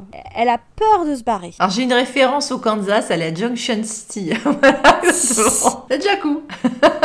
Jakku, c'est encore plus pourri, mais effectivement, elle, elle veut pas partir. Elle veut pas partir parce qu'elle est pas avec une famille. Elle attend sa famille. Mais elle va se retrouver à devoir partir pour les mêmes raisons. C'est qu'elle va rencontrer euh, son Toto à elle, euh, alias euh, BB-8, qui est tout aussi euh, bah, roué et, et mal poli que, que R2D2. Bah, il mord autant hein, quand il envoie les décharges électriques ou des pièces d'or dans la gueule. Bah, c'est efficace, quoi. C'est un cabot. C'est vraiment un cabot, quoi. Le petit, le petit cabot, le petit roquet, là, qui... Mais, mais qui a du bon. Donc, euh, bon. Et puis, bah, c'est pareil, elle veut le, soustraire aux griffes de bah, la méchante sorcière de l'Ouest. Ce n'est plus euh, Dark Vador, euh, puisqu'il est mouru, mais ça tombe bien, c'est son petit-fils Kylo Ren, qui, comme son grand-père, bah, arrive sur Jakku avec, la, fumée, la vapeur, le feu, etc. Donc, on est bien à nouveau avec la sorcière de l'Ouest, il n'y a aucun problème. On est typiquement dans le même genre de mise en scène et voilà. Bah déjà aussi, ça avait complètement du sens de nous recoller, euh, on pourrait dire le magicien d'Oz, puisque effectivement, euh, J.J. Abrams voulait euh, faire un reboot. Hein, euh, enfin, c'est, enfin, encore une fois, dès l'épisode 4, c'est vrai qu'on va pas se mentir. Donc ça avait du sens effectivement de retrouver le magicien d'Oz qui était entre les lignes dans l'esprit euh, de, de l'épisode 4. Et comme tu l'as dit, avec euh, bah, pour le coup une, une vraie Dorothy, quoi. Mhm. Euh, Effectivement, on retrouve nos trois personnages en dehors du fait que tu as le Toto et la méchante euh, sorcière euh, de l'Ouest, donc notre, notre Kailune, qui alors du coup va, va être plus intéressant dans la méchante sorcière de l'Ouest parce qu'il est plus à, à être très intéressé par, et beaucoup plus intéressé par Dorothy, avec euh, Je vais t'avoir ma jolie! Et ton, et ton petit, chien, chien! Je vais t'attraper ma jolie Parce qu'elle veut me passer quand même beaucoup de temps à l'attraper. Hein. Donnez-moi Dorothée! Je voudrais Je veux Dorothée! Je veux l'attraper et, euh, et donc elle rencontre dans, dans le dans l'ordre ben, notre épouvantail, c'est Finn. Alors épouvantail. Alors il y a le fait qu'il acquiert une conscience. Mhm. Dans le 8, dans le 8, il acquiert une conscience. Oui, bah dans le 7, il a quand même une prise de conscience sur le fait que euh, c'est peut-être pas bien de tuer des gens. Oui, déjà. Il descend de sa fonction qui est de d'épouvanter les gens et de, faire peur là, voilà, aux fonctions où il n'est pas forcément très efficace d'ailleurs. Euh, il change de fonction pour aller euh, partir sur les routes, quoi, faire autre chose, quoi. Alors euh, acquérir un cerveau, effectivement, on lui recommande parce qu'on a l'impression, contrairement à l'épouvantail, qu'il ne va jamais l'acquérir lui. hein. On attend le moment où le magicien va lui filer parce que bon, il l'acquiert dans le 8 Mhm. pour le coup. Il y a ce que tu disais Aurélie, c'est-à-dire que le moment où il acquiert une conscience, c'est le moment où tu, tu effectivement, il, il part sur un côté leader, intelligent, qui réfléchit, que t'as absolument pas dans le 7 et que t'as absolument pas dans le 9. Bon voilà, donc du coup, dans le 9, non, parce que dans le 8, il a, il a un cerveau. Oui, bah, c'est le moment où il a, il a cette révélation et, et où il, euh, il devient un héros, il embrasse une cause. Exactement. Donc euh, voilà, notre épouvantail euh, suit euh, bah, l'homme en fer blanc et, le lion. Et là, J.J. Abrams s'est pas foulé. On prend les mêmes et on recommence. Oh bah oui, ça marchait bien au début, donc... euh, Ah bah écoute, ce serait dommage. Et c'est quand même, parce que tu pourrais penser qu'entre temps, notre, notre homme au fer blanc avait, gagné un cœur, Rodrigue. il l'a perdu. Parce que euh, voilà, il est parti à laisser femme et enfants et retourne main. Et donc, il va devoir refaire le chemin, punaise, qu'il doit repasser dans les parcs. En version courte, puisqu'il a qu'un film. À regagner son cœur, dis donc. Parce qu'il retrouve sa femme, son gamin, et à montrer que c'est le, les sentiments qui sont le plus importants, etc. C'est sa mission. Je vais te dire, euh, bon, alors on a remis ça, et puis bon, Chewbacca, on remet ça aussi. Ok, parce que tant qu'à faire, on avait le costume, on va pas s'emmerder. Après, le reste, c'est que du remplissage, j'ai envie de te dire. Oui, Mais bah oui, oui. il y avait, euh, il y avait clairement ça. Qu'est-ce qu'on a d'autre qu'on récupère du magicien d'Oz là-dedans? Alors, bah, c'est vrai que tu as déjà cité euh, le, le fait que Snoke, euh, sa salle du trône, c'est la cité d'émeraude, sauf que là, c'est la cité de rubis, on va dire, puisque c'est notre rhapsodie en rouge euh, préférée. Merci Ryan. Euh, tu- Ah oui, mais alors si tu dis la cité d'émeraude, en fait, elle l'a dans le 7 quand elle arrive sur Takodana. Oui, parce que mais c'est une émeraude verte, euh, c'est En plus. c'est la verdure. Ce coup-ci, c'est Je plus ne la savais roche. pas qu'il y avait autant de verre dans, la galaxie. euh, Et c'est en plus c'est un peu un château et machin et bidule. Euh, bon et le fait qu'elle est complètement émerveillée par ce qu'elle voit quoi. Oui, Et elle est sur la route à ce moment-là avec les trois fameux compagnons euh, en arrivant sur la cité d'émeraude. Ou euh, en fait qui est une étape dans la mission. euh, que la cité d'émeraude c'est pas la destination finale, c'est l'étape. Mhm. Et donc du coup, c'est sur Takodana qu'elle se retrouve euh, à partir après sur le projet forteresse de la méchante sorcière de l'Ouest. Avec en plus euh, le moment quand t'as euh, la cité d'émeraude où t'as la sorcière qui fait des effets pyrotechniques dans les airs avec son balai, avec le balai à prout là en train d'écrire euh, Donnez-moi Donnez-moi Dorothée. Bon, et ben qui c'est qui est dans le ciel à faire des effets pyrotechniques avec le avec euh, son vaisseau à prout? Eh ben, C'est c'est Kylo. Il C'est a Kylo. celui-là, lui, cet Ah, vous l'imaginez pas avec... Vous l'imaginiez pas avec un vaisseau à prout, hein. Et c'est d'autant vrai, euh, Takodana, euh, la cité d'émeraude, que euh, elle, arrive... euh, C'est la première fois qu'on la voit dans l'hyperespace, entre les Rastars et l'arrivée à euh, Takodana. Donc elle a bien emprunté pour la première fois euh, le chemin de briques jaunes. Et ben, je te dirais qu'en plus, normalement, dans le roman, il y a des espèces de raftars, puisque juste après la rencontre avec le lion, il y a des rencontres avec des créatures féroces que t'as pas dans le film, parce que probablement, n'avaient pas le moyen de le faire. Mais normalement, il y a des espèces de bestioles dont j'ai carrément oublié le nom, because, parce que c'était pas dans le film. Et donc, du coup, et Ah, du coup, c'est presque, c'est presque des raftars, si tu veux, ces espèces de créatures euh, plein de, de, de crocs et de machins et de bidules. euh. Donc, euh, donc t'as ça. Et puis que euh, quand la sorcière arrive, t'as toute la population qui a les miquettes parce qu'ils se disent, on va, elle va nous bousiller euh, notre ville, tu vois. bah, c'est des Mascanata en train de lever les, les yeux au ciel avec euh, Ice et Loupiat en train de dire, bah, là les bêtes qui arrivent. Les bêtes qui arrivent, allez, on va prendre cher. ouais, ouais, c'est vrai. Et, puis on se rend compte aussi que euh, cette fois-ci, euh, Luc, c'est notre magicien d'Oz quelque part. Il n'est plus Dorothée, mais dans l'arc de Ray, il remplit le rôle du magicien d'Oz. Qui est récalcitrant au début, qui ah, ça c'est vrai qu'il fait la gueule, euh, qui... Mais ça reste un maître des illusions, on vous renvoie vers euh, sa projection astrale, euh, qui est sans doute euh, l'illusion moment le ultime, plus tu vois, dans la force Oui, oui. que il a, il a été promu magicien d'Oz, en fait, quelque part. Sans compter qu'il arrête pas de la troller. Et on compte même pas, ouais, la, la troisième leçon qui a été coupée au montage où il la trollait de ouf.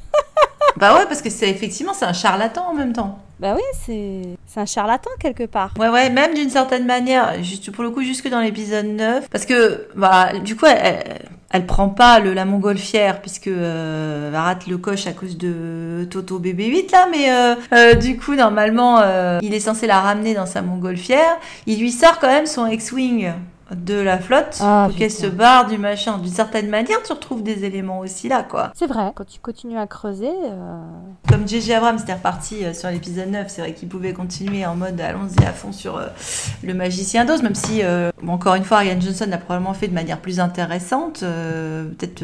consciente plus déjà. com- plus complexe. En tout cas, il Oui, l'a revendiqué mais- dans ses interviews. Oui, oui, oui, oui, tout à fait, mais je dirais subversive du coup, parce que c'est vrai que c'était autour du grand méchant. Bon, dans le fait qu'on ait cette conclusion finalement, ce qui est pas joli en ce moment avec euh, l'arc de Rey, c'est que t'as l'impression qu'il vraiment part sur le fait que Rey elle est là pour compléter l'arc de Luke. Déjà que t'as quand même Kylo qui doit compléter l'arc de Leia dans le sens où tu vois, euh, si elle complète son arc de Jedi, euh, Ben il meurt, et donc comme comme Rey complète l'arc de Leia avec je sais pas quoi, le trimmer derrière finit le chemin du Jedi, donc du coup le trimmer, et elle complète également l'arc de Luke. Bon, non, Rey normalement c'est son propre personnage, elle est pas censée compléter autre chose que son propre arc. Mais du coup elle le complète dans la fin du film puisque elle redevient Luke Dorothée. Alors comme tu l'as dit, même s'il y avait des parallèles dès le début de l'épisode 7 euh, avec des choses similaires à la situation de Luke euh, Kansas Bidule, elle était pas dans le Kansas, elle était dans un simili Kansas finalement. Mhm. Bon, puisqu'elle n'était pas orpheline de la même manière, elle n'était pas élevée par l'oncle et la tante à la ferme, elle n'était pas du tout une fermière, hein, c'était une pilleuse d'épaves. Et en fait, elle se retrouve à retrouver non pas le chemin de briques jaunes, mais le chemin mémorial, à repartir sur Tatooine, donc à revenir à la maison là où Luke est jamais revenu pour le ramener de manière symbolique à la maison puisqu'il n'y a pas de cadavre. Elle ramène son sabre, elle l'enterre là à côté de la baraque, le ramener, le graver pas dans la pierre mais dans le sable sur le fait qu'il appartient à cet univers qui n'a pas changé depuis qu'il est parti et qui a été envahi par les tempêtes, les machins, les bidules, puisqu'il y a du sable qui s'est mis Mhm. entre temps. Et donc elle fait son le chemin mémorial de retour à la maison. Donc c'est elle qui retourne à la maison. Et on te remet, ce qui est complètement bizarre, c'est comme si on te remettait Dorothée à la fin qui repart sur euh, Somewhere Over the Rainbow euh, à la fin. Ce qui a pas de sens. Non. Parce qu'elle est déjà allée Somewhere Over the Rainbow. Non, elle, elle aurait. euh, c'est comme, comme si elle n'avait pas évolué, ce qui, est- ce qui ne se produit pas dans le Magicien d'Oz, puisque Dorothy euh, évolue et elle découvre sa, sa propre puissance en elle. Elle a su se démerder, parfois avec l'aide de ses compagnons branquignoles, parfois toute seule, pour arriver jusqu'au Magicien d'Oz. Elle le démasque pour le- le- la, fraude qu'il est, enfin vraiment le bolos qu'il est, etc. Et finalement, le moyen de rentrer à la maison, le moyen d'obtenir ce qu'elle veut, et a toujours été en sa possession. Ce pouvoir, cette puissance a toujours été en elle. Fallait juste qu'elle le réalise. Ah bah oui, Stronger than she knows, hein. La puissance est toujours en elle. Mais c'était ce qui était dans le Dorothy. Je dirais que ce qui aurait pu être intéressant aussi, c'est le fait que ce que tu avais dans le 8, c'est-à-dire que euh, Dorothée, elle, elle apporte une rédemption au magicien d'Oz. Oui, Parce que justement, il sait qu'il est un, un raté là, qu'il est dans la loose. Et en fait, voilà, il, il vivote euh, dans cette situation de je faut pas que je me fasse gauler sur le fait que je suis pas un vrai magicien en fait. Et donc euh, voilà, ce sentiment d'imposteur que Luc a très clairement dans l'épisode 8. Et grâce à la venue de Dorothée, et il a le poil qui lui repousse aux couilles quoi. Euh, on va se dire- et, et le fait que, oui, on a pris des jolies métaphores de conte de fées. Ils ont- Ah, pas vu. il a le poil là, qui pousse au porc, c'est si tu préfères.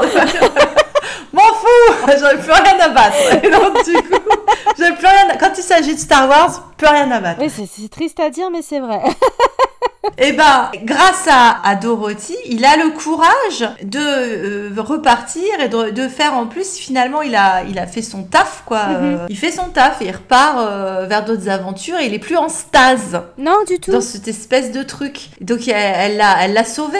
Elle l'a sauvé, oui, Et c'est ce- que fait Ray dans l'arc. Luke, il avait. C'est pas Ray qui avait besoin de Luke, c'est Luke qui avait besoin de Ray. Ah, typiquement, oui. Ah, c'est sûr. Donc voilà. Donc nous nous faire euh, Ray qui doit compléter les promesses faites à Luke et machin. Et en plus c'est d'autant moche qu'il te la cristallise. On l'a déjà dit dans plein d'épisodes. Finalement, elle se retrouve fossilisée à la fin dans le statut qu'elle avait euh, au début du set et donc en état de fossilisation, d'arrêt, d'infantilisation parce qu'elle elle a le même costume, encore plus blanc que blanc, le même truc, elle refait de la luche, etc.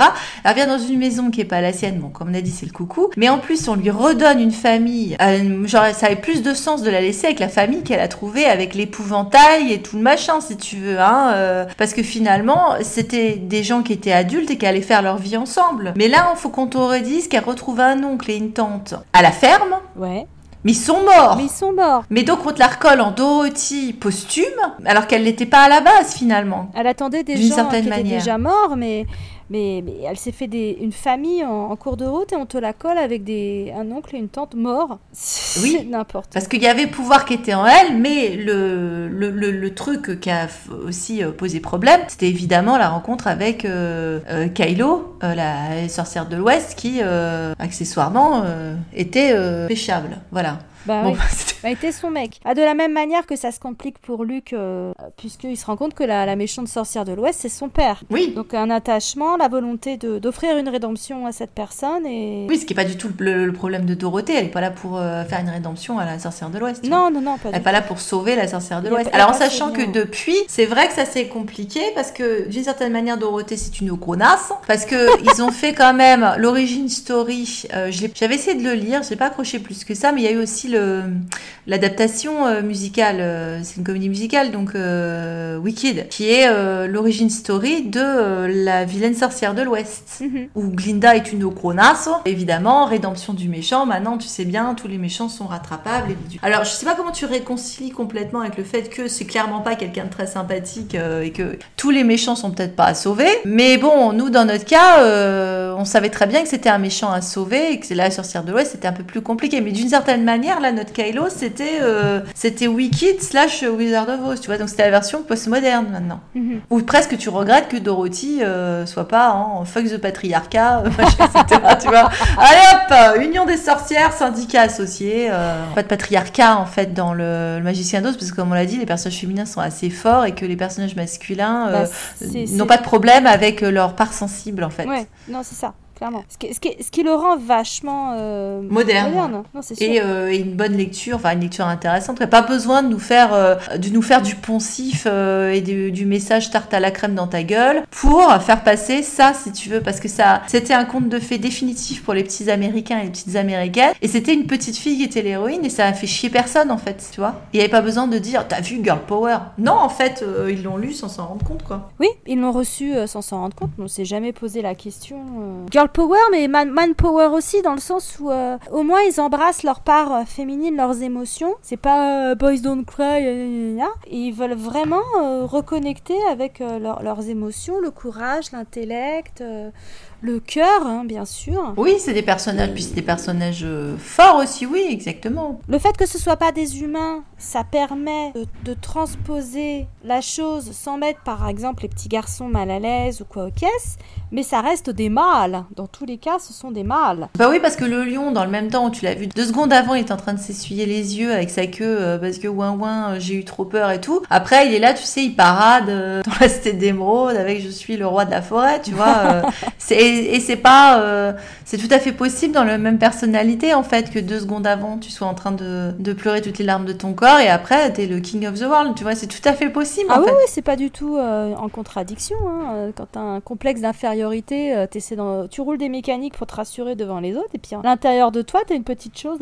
qui doute de Mm. tout, quoi. Mais je dirais que si tu pars sur ce chemin du magicien d'Oz, c'est là que tu peux te dire encore plus que la fin avec le, alors le, le soleil levant binaire, là du coup, euh, est, est- est- est encore plus incompréhensible pour moi sur le fait que euh, t'imagines encore une fois si tu terminais avec encore une fois ta séquence Somewhere Over the Rainbow. Alors que pourtant il y a eu des suites euh, et il y, a eu- il y a eu des fois des tentatives de suite d'ailleurs au cinéma qui n'ont pas toujours été très réussies. Ah, le, celui qui est sorti en 84 Il ou foutait les toches, 85. hein. Bah, euh, en fait, je l'ai vu avant de voir le classique. Il m'a traumatisé de la Ah live. bah t'es pas la seule, hein, je crois. hein. Ça aurait été un- une expérience traumatisante. hein.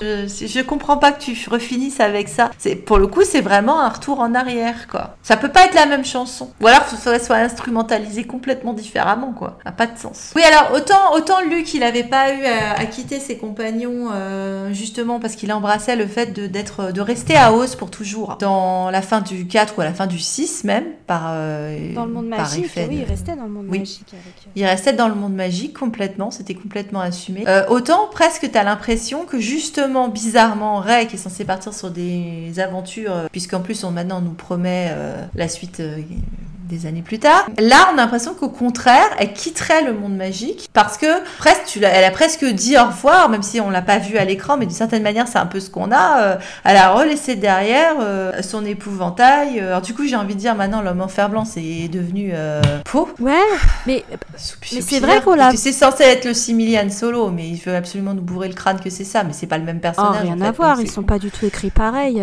ça n'a rien à voir. C'est complètement con. Et, et en plus, elle rentre à tout, tout ce qu'elle a dans ses bagages. euh, C'est même pas le lion qui normalement est indissociable du Faucon Millenium, c'est juste euh, Toto quoi. Elle revient dans un Kansas qui n'est pas le sien, avec juste euh, Toto, et elle se retrouve avec un oncle et une tante qui ont rien à voir avec elle.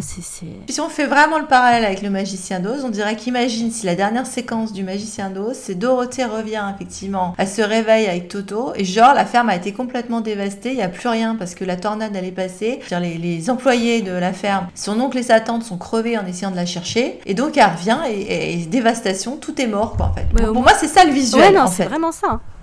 C'est terrible. Donc somewhere over the rainbow. Ah, c'est plus la même histoire là, les enfants. hein. Voilà, enfin, on espère que vous avez eu plaisir à vous balader avec nous sur la route de Brijaune ou sur l'hyperespace euh, bleu. On va refaire évidemment un autre épisode prochainement euh, à la rentrée, euh, pas avant la rentrée, sur, euh, sur cette continuation, sur ces pérégrinations dans le monde des contes de fées qu'on avait proposé en condensé, concentré en anglais à, à Londres. Donc je ne sais pas encore quel est le prochain, on n'a pas encore décidé avec Aurélie, mais ce sera décidé. Oui, et quel, quel que soit celui, euh, enfin, l'angle d'attaque sur lequel on, on va se concentrer, euh, il y aura de quoi faire. Voilà, et puis bah, en attendant, si ça n'a pas été fait pour vous, conseille de vous replonger dans le Magicien d'Oz pour revoir les parallèles euh, de vous-même et peut-être même en trouver d'autres qu'on n'a pas mentionnés. Oh oui. Donc n'hésitez pas à nous les dire en commentaire. Donc on vous dit à très bientôt pour, euh, pour ouvrir un nouveau livre d'images de contes de fées. À bientôt. À bientôt you